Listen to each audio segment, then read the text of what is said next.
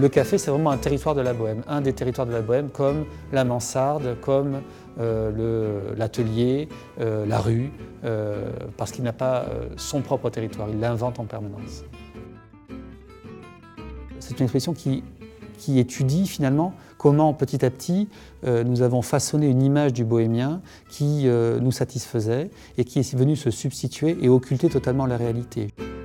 Nous avons quatre siècles de représentation euh, qui montrent comment l'artiste, fasciné par la figure du bohémien, l'a traité, l'a euh, représenté, que ce soit en diseuse de bonne aventure, en danseur, en danseuse, en compagnie euh, vagabonde, en personnage connecté avec la nature, et comment finalement cette fascination traverse tous les courants, toutes les modes, tous les pays.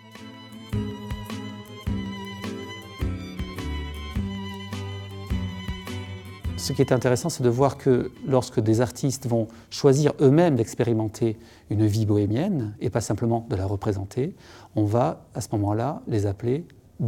car ils se comportent comme des bohémiens, s'affranchissant des règles en vigueur et choisissant un itinéraire marginal.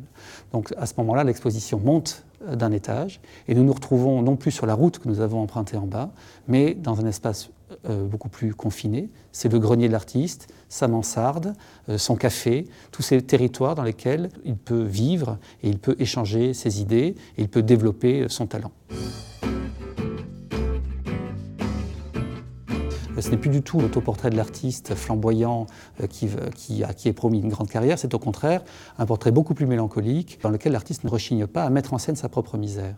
Pour autant, ça va devenir euh, très vite une figure de style et on a euh, d'autres artistes 40 ans plus tard qui vont reprendre ces poses, qui vont reprendre la pipe, le chapeau, qui sont devenus des nouveaux attributs de l'artiste plutôt que le pinceau et la palette par exemple. Donc on a une transformation de l'image de l'artiste qui accompagne la transformation de son statut sous le régime nazi, artistes et euh, tziganes, deux symboles de liberté, euh, devaient être abattus. Donc euh, nous avons un moment en 1937 où est organisée à Munich une exposition qui va s'appeler Art dégénéré, où le chemin des artistes et des tziganes se rapproche et, se rapproche de façon dramatique puisque certains artistes seront condamnés et surtout le peuple rome subira ce immense génocide euh, qui euh, a conduit à la disparition de 80% de la population rome dans l'ère géographique du Grand Reich.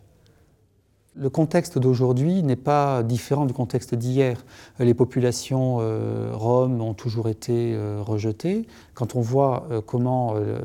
les artistes pendant des siècles se nourrissent à cette source, que ce soit les peintres, les musiciens, ou même aujourd'hui la mode, euh, par exemple, euh, je pense qu'on ne peut que rendre hommage à une population qui a à ce point nourri nos fantasmes et notre imaginaire.